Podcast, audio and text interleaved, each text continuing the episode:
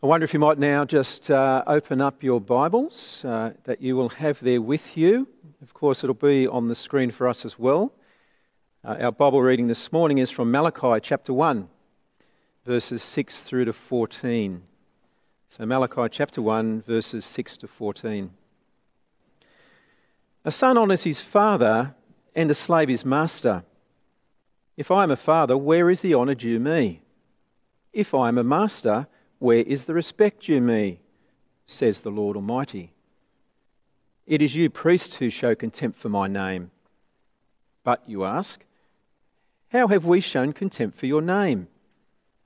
By offering defiled food on my altar. But you ask, how have we defiled you? By saying that the Lord's table is contemptible. When you offer blind animals for sacrifice, is that not wrong? When you sacrifice lame or diseased animals, is that not wrong? Try offering them to your governor. Would he be pleased with you? Would he accept you? Says the Lord Almighty. Now plead with God to be gracious to us. With such offerings from your hands, will he accept you? Says the Lord Almighty. Oh, that one of you would shut the temple doors so that you would not light useless fires on my altar. I am not pleased with you, says the Lord Almighty. And I will accept no offering from your hands. My name will be great among the nations, from where the sun rises to where it sets. In every place, incense and pure offerings will be brought to me, because my name will be great among the nations, says the Lord Almighty. But you profane it by saying, the Lord's table is defiled and its food is contemptible. And you say, What a burden! And you sniff at it contemptuously, says the Lord Almighty. When you bring injured, lame, or diseased animals and offer them as sacrifices, should I accept them from your hands? says the Lord. Cursed is the cheat who has an acceptable male in his flock and vows to give it, but then sacrifices a blemished animal to the Lord. For I am a great king, says the Lord Almighty, and my name is to be feared among the nations. Well, we're looking at our second talk in Malachi, and if you notice the PowerPoints keep shaking up and down, it's not because we're unsteady with our camera, it's because the wind is blowing the whole building, and therefore the video camera will move from time to time. But uh, we'd hope you don't get too dizzy through it all and can focus on what we're doing this morning. Second talk in, in Malachi, and I, I remember a book that uh, I read uh, while I was at Sydney Teachers College, or soon after, called The Cost of Commitment by John White. It's quite a confronting book because uh, it speaks about the, the cost of following Jesus and uh, the suffering that comes with putting Jesus first in your life. And uh, there's, there's a section of that book that I read from time to time to, to challenge my own faith, to challenge my own commitment, to uh, evaluate how I'm going with God. And it is a, a letter written by a young American communist in Mexico City. And the fellow wrote this letter to break off his engagement with his fiancee. And uh, it's a very powerful letter. Now, John White, in quoting this letter is not endorsing communism, so some of you can relax out there who are a bit worried. But the letter does demonstrate the kind of radical commitment God calls us to if we follow Jesus. And this is what the young communist had to write. He said, We communists suffer many casualties.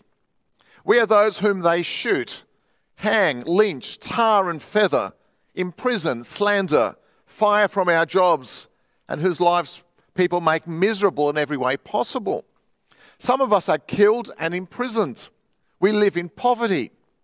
From what we earn, we turn over to the party every cent which we, we do not absolutely need to live. Now, we communists have neither time nor money to go to the movies very often, nor for concerts, nor for beautiful homes and new cars. They call us fanatics. We are fanatics. Our lives are dominated by one supreme factor the struggle for world communism. We communists have a philosophy of life that money could not buy. We have a cause to fight for, he writes, a specific goal in life. We lose our insignificant identities in the great river of humanity, and if our personal lives seem hard, or if our egos seem bruised through subordination to the party, we are amply rewarded in the thought that all of us, even though it would be in a very small way, are contributing something new and better for humanity. There is one thing about which I'm completely in earnest, he writes the communist cause. It is my life, my business, my religion, my hobby, my sweetheart, my wife, my mistress, my meat and drink. I work at it by day and dream of it by night. Its control over me is greater with the passage of time. Therefore, I cannot have a friend, a lover, or even a conversation without relating them to this power that animates and controls my life. He says, I measure people, books, ideas, and deeds according to the way they affect the communist cause and by their attitude to it. I've already been in jail for my ideas, and if need be, I am ready to face death. John White continues, he said, If the letter fails to stir you, you may already have begun to die like a traveller lost in a blizzard, unaware that your body freezes in a snowbank you're drifting off to sleep. But if your heart beats more quickly, he says, you have hope for a more bracing life than the one most of us live. For Christ did not call you to suburbia and a mortgage, but to a gibbet, the gallows, and a crown of glory. He writes The unknown communist in Mexico City startles us into seeing how trivial our lives are. We may not share his opinions, we might be appalled even at the abandon with which he hurls all that is dear to him into the crushing presses of a political machine. Yet we are glad to see a man who's willing to commit all and even to die for what he believes, however wrong he may be. Church, friends, authentic worship of God, true God exalting worship, is giving everything to Jesus with passionate zeal and passionate commitment.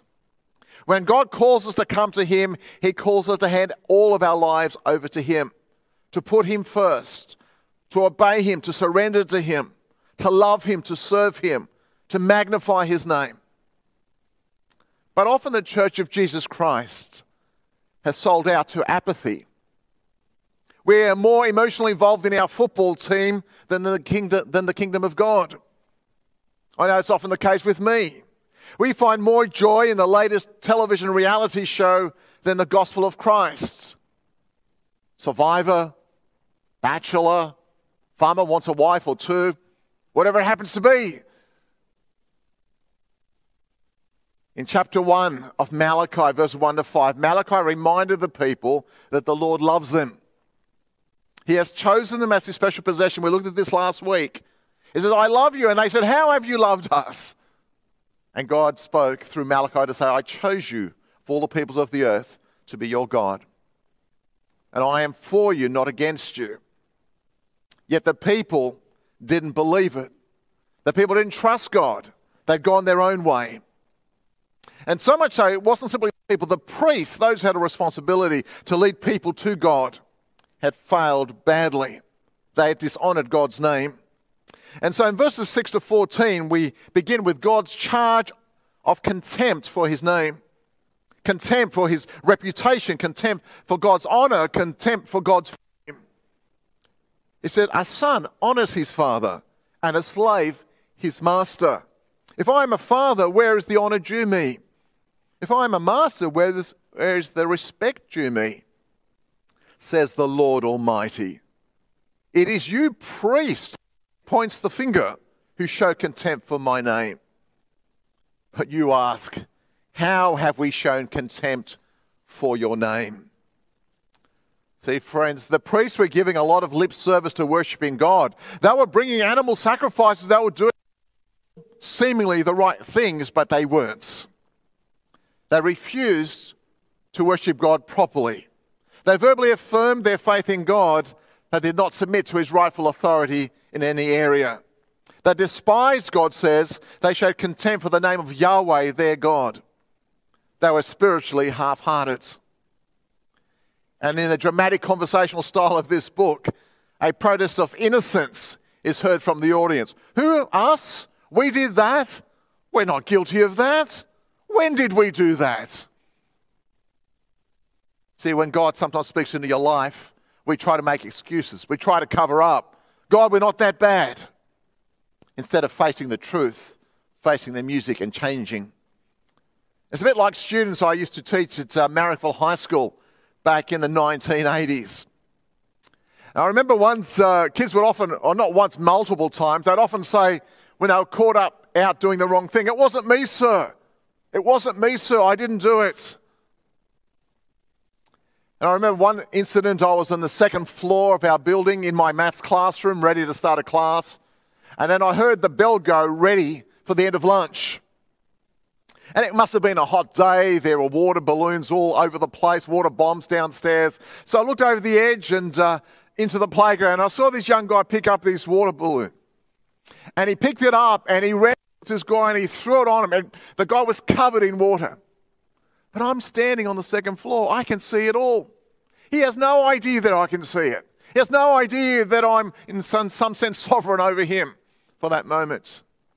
So, when I was young, I sped downstairs, down the stairs, two or three flights of stairs, and I got, I got him. I found him. I said, Sir, come here, young man. What's the matter, sir? I said, I've just seen you take a, a water bomb and throw it on this other guy. And what did you think he said?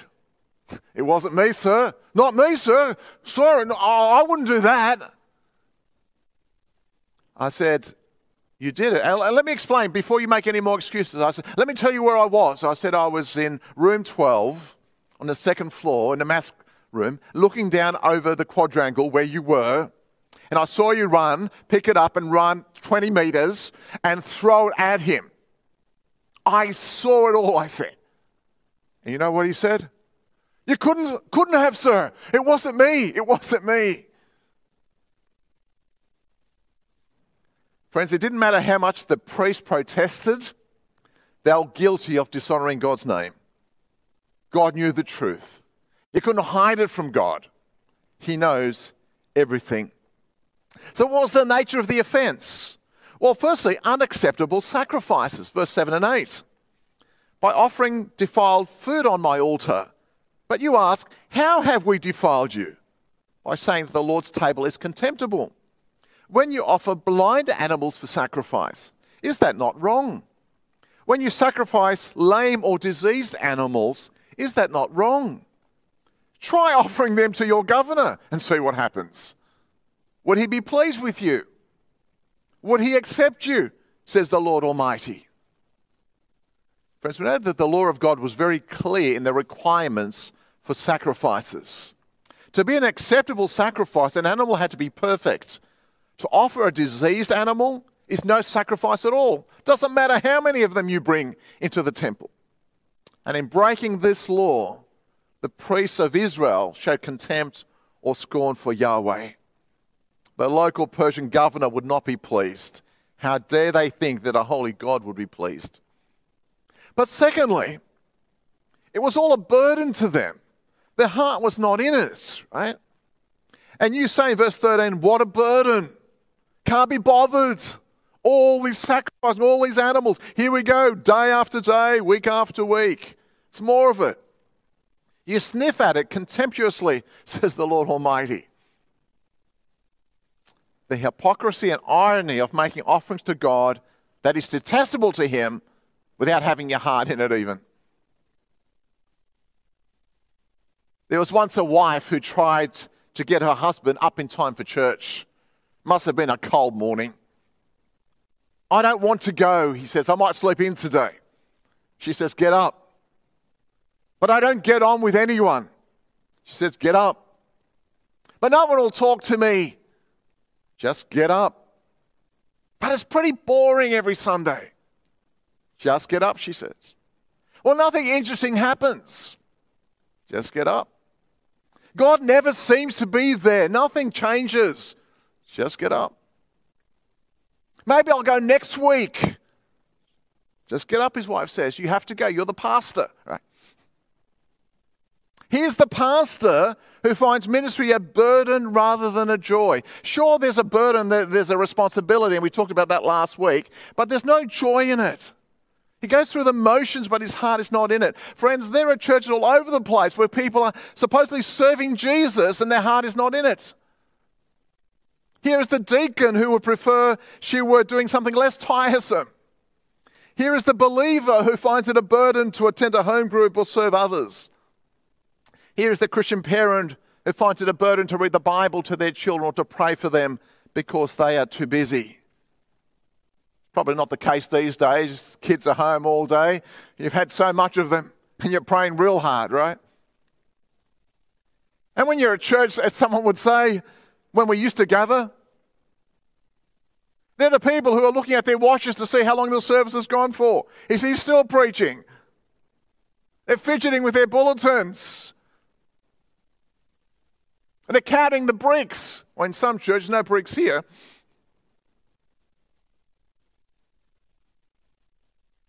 They're waiting for this tedious business of church to finish so they can get home to Sunday lunch. Friends, apathy is almost too weak a word to describe the appalling lack of emotional engagement with the public worship they were performing. Hypocritical worship, verse 14. Curse is the cheat who has an acceptable male in his flock and vows to give it but then sacrifices a blemished animal to the Lord. For I am a great king, says the Lord Almighty, and my name is to be feared among the nations. God, I'm going to bring you a great sacrifice. God, I'm going to bring you a perfect sacrifice. And then you offer a blemished animal. Hypocrisy, cheating God, keeping up appearances. You know, if we go to the New Testament in Acts chapter 5, the beginning of the Christian church, Ananias and Sapphira participated in this hypocrisy and deceit. They'd sold a property and they didn't have to give all the money to the church, but they pretended as if they'd given all of the money to the apostles. But they kept back some for themselves. When the apostles confronted them of this, they continued their lies, and God came in immediate judgment on both of them and they died. You can't mock God. You can't lie to God. God knows, God sees. He's on that second floor of the school classroom looking at everything he knows. Israel, says Malachi, their religion was hollow, it was heartless, it was hypocritical, and they lacked any reverence and respect for God. You know what God says? Shut down the temple.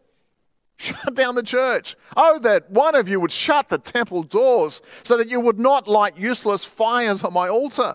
I am not pleased with you, says the Lord Almighty. And I will accept no offering from your hands. God is not interested in hollow religion but a heartfelt response to his love. Your worship is useless, he says. It does nothing, it doesn't impress me. I'm not pleased with you. I won't take your sacrifices. Shut the doors. Don't waste your time. Go home, he says. Yet, despite all of this, God says his name would be honored and glorified. It will be glorified among the nations. My name will be great among the nations from where the sun rises to where it sets. In every place, incense and pure offerings will be brought to me because my name will be great among the nations, says the Lord Almighty. He says to Israel, if you don't do the right thing, I'm still going to do my work. My, my glory will go to the nations. The people from every nation will come and worship me with authentic worship. And friends, we see it through the death of Christ and his resurrection. And the gospel has spread to the nations of the earth. And I mentioned earlier that Jasmine had just flown back to Thailand. In order that they continue the work of producing videos, gospel videos, and, and, uh, and films to take the gospel to unreached peoples. We've talked about Emily looking to go back not staying in comfortable Australia with us with all of our complaints, right, in lockdown, but willing still to go to another country where the conditions are far worse so she can help take the gospel to the least reached people in our world. God said his name would be great among the nations. Declare the praises of him who called us out of darkness into his wonderful light. One day the Gentiles would do that, he says. You know, one of the scary things about this passage is that God, I think, will often bypass former God honoring churches to fulfill his purposes to bring glory to his name. When churches who may have been strong and gospel focused and uh, surrendered to God had moved away from that, and we've seen that in denominations where they've moved away from the true gospel and they're dying. The doors are being closed all over the place. I won't even mention any denominations. Another door shut, another door shut, another door shut. When you move away from the centrality of Christ, his life, his death, and his resurrection, you don't love him, you don't serve him, you don't honor him, God says, I'm ultimately going to shut it down. And we may be a strong, vibrant church here, but we need to continue this work at, Narwee Baptist Church. We need to continue to put God first. We need to continue to love Him, honor Him, to be authentic with Him in all of our lives. Because God may shut it down if we don't. Far bigger churches and greater churches have been shut down because they moved from surrendering to God. So, what does God require of us today? Love Romans 12 1 and 2. He wants everything.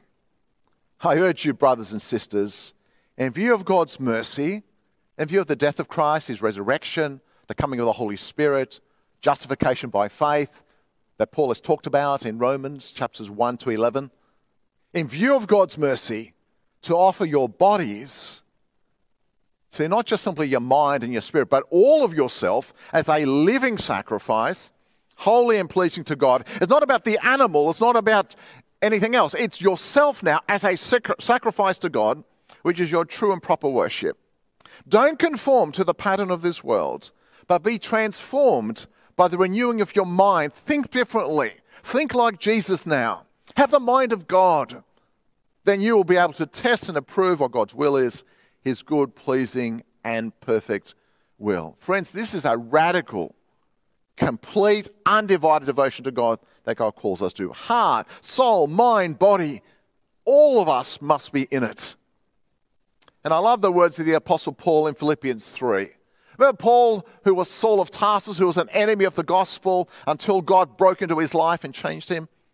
When he thinks about the gospel and he thinks of what he used to have as a, as a well credentialed Jewish man who trusted in his works, says, Whatever were gains to me, I now consider loss for the sake of Christ.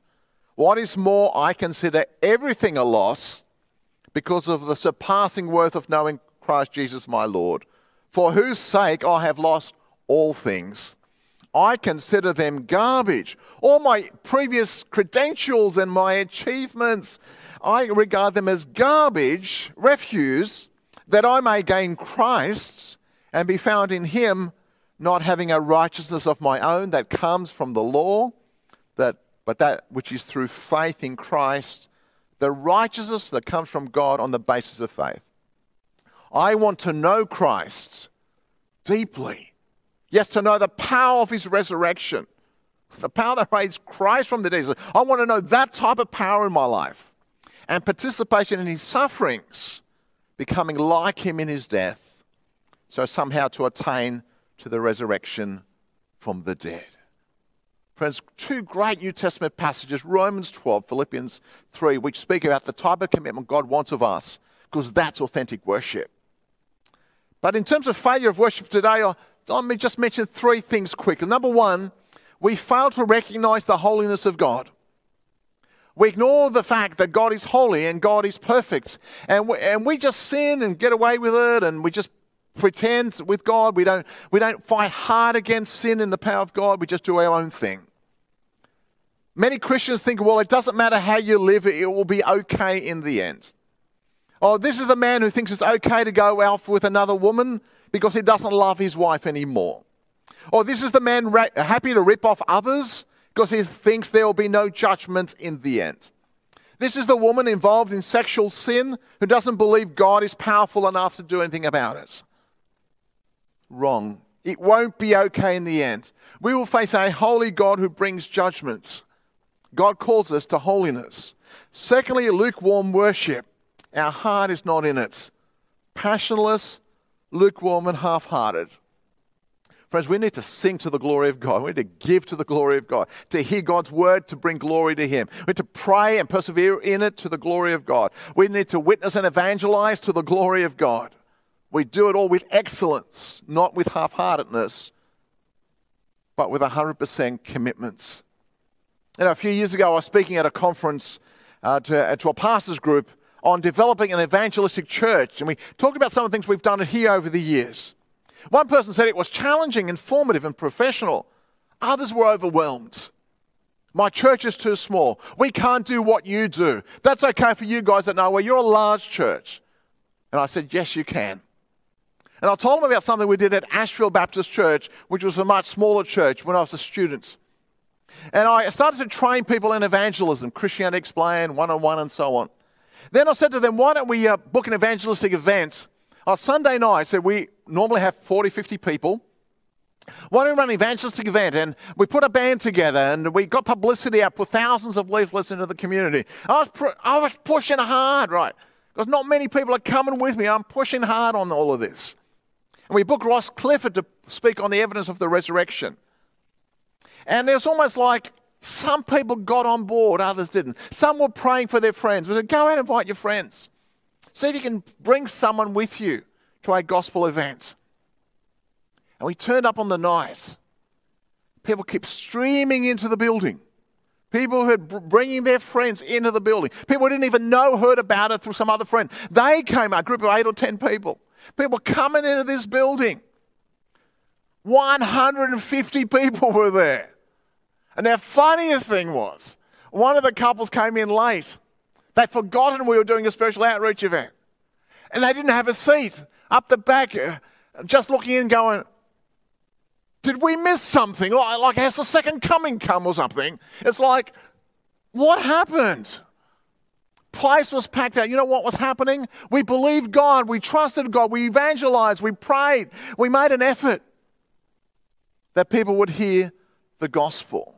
I don't buy that when someone says, Well, nothing can happen. Thirdly, selfish ministry. Too often we're concerned for the, for the honour of our name, our reputation, rather than God's name and God's reputation. Let me finish. God says to Malachi, priests, the leaders, be authentic or shut the doors to the temple. And God would say to us today, be authentic, shut down the church. Don't play games with me. Don't pretend with me. It's a tough word from Malachi to Israel. It's a tough word from God to us. Acknowledge God's covenant love and respond with authentic worship, he says. Otherwise, God may close us down.